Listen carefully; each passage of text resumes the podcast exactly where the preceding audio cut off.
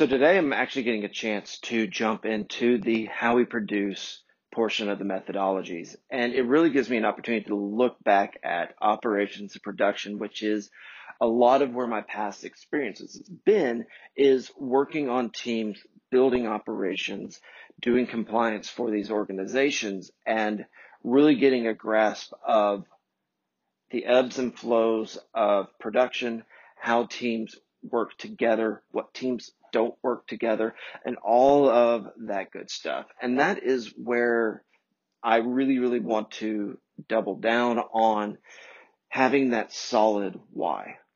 Because once we move into production, we're now inviting other people into our ecosystem in a sense. So we are bringing teams together, even if they are just vendors we are bringing other people into the system for it to work. So for our system to continue to work properly, we need to have our value system, our why, be able to flow from how we build into how we produce. That way we're bringing in people that match with us. If we bring in a vendor that does not match our value system, we're going to struggle with that relationship. But if we bring in a vendor that we connect with at a value level, at a why level, at a why business level, we're going to have a successful relationship with that person as we grow and scale. And this goes beyond just vendors and vendor management. This goes to the people we're bringing in to work for us. You know, I've been with large organizations that have brought in those major consulting firms and they go through, they analyze your entire processes. They sit with people. They see how things get done. They time things. They do lean. They do Six Sigma, all of these fancy, um, change management and production tests to understand what's going on. They get a lot of data. And I'm definitely a data person in the sense that I definitely want to see how um, production is flowing, numbers, timing, efficiency, all of that great stuff. But we can't just blanket apply numbers to everything because numbers don't necessarily reflect a value. They're just numbers. Well, I guess they reflect a numerical value, but that's beside the point.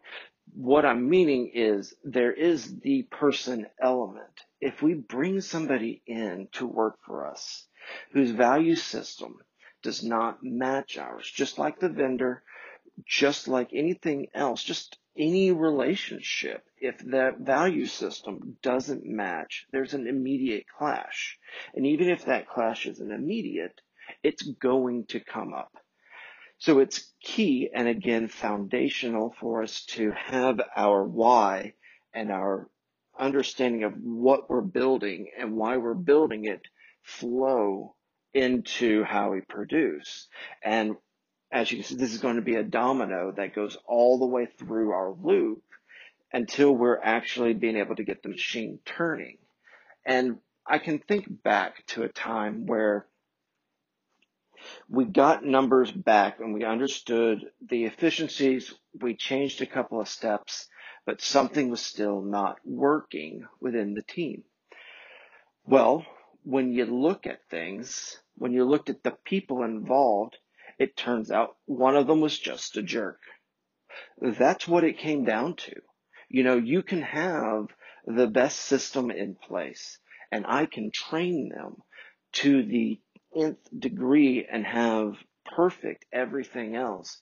But if one person doesn't fit the value system, it disrupts efficiency, quality, and production.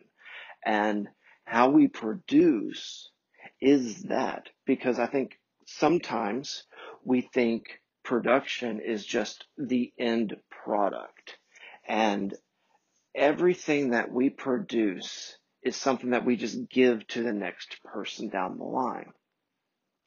Is what we produce a report that we provide to a manager? Is it a, an email that we provide with an update? Those are still production items that are provided to a quote unquote customer. This is one area where I definitely do agree with kind of that buzzy, big corporate um, wording of everyone you work with is your customer and you need to treat them as such.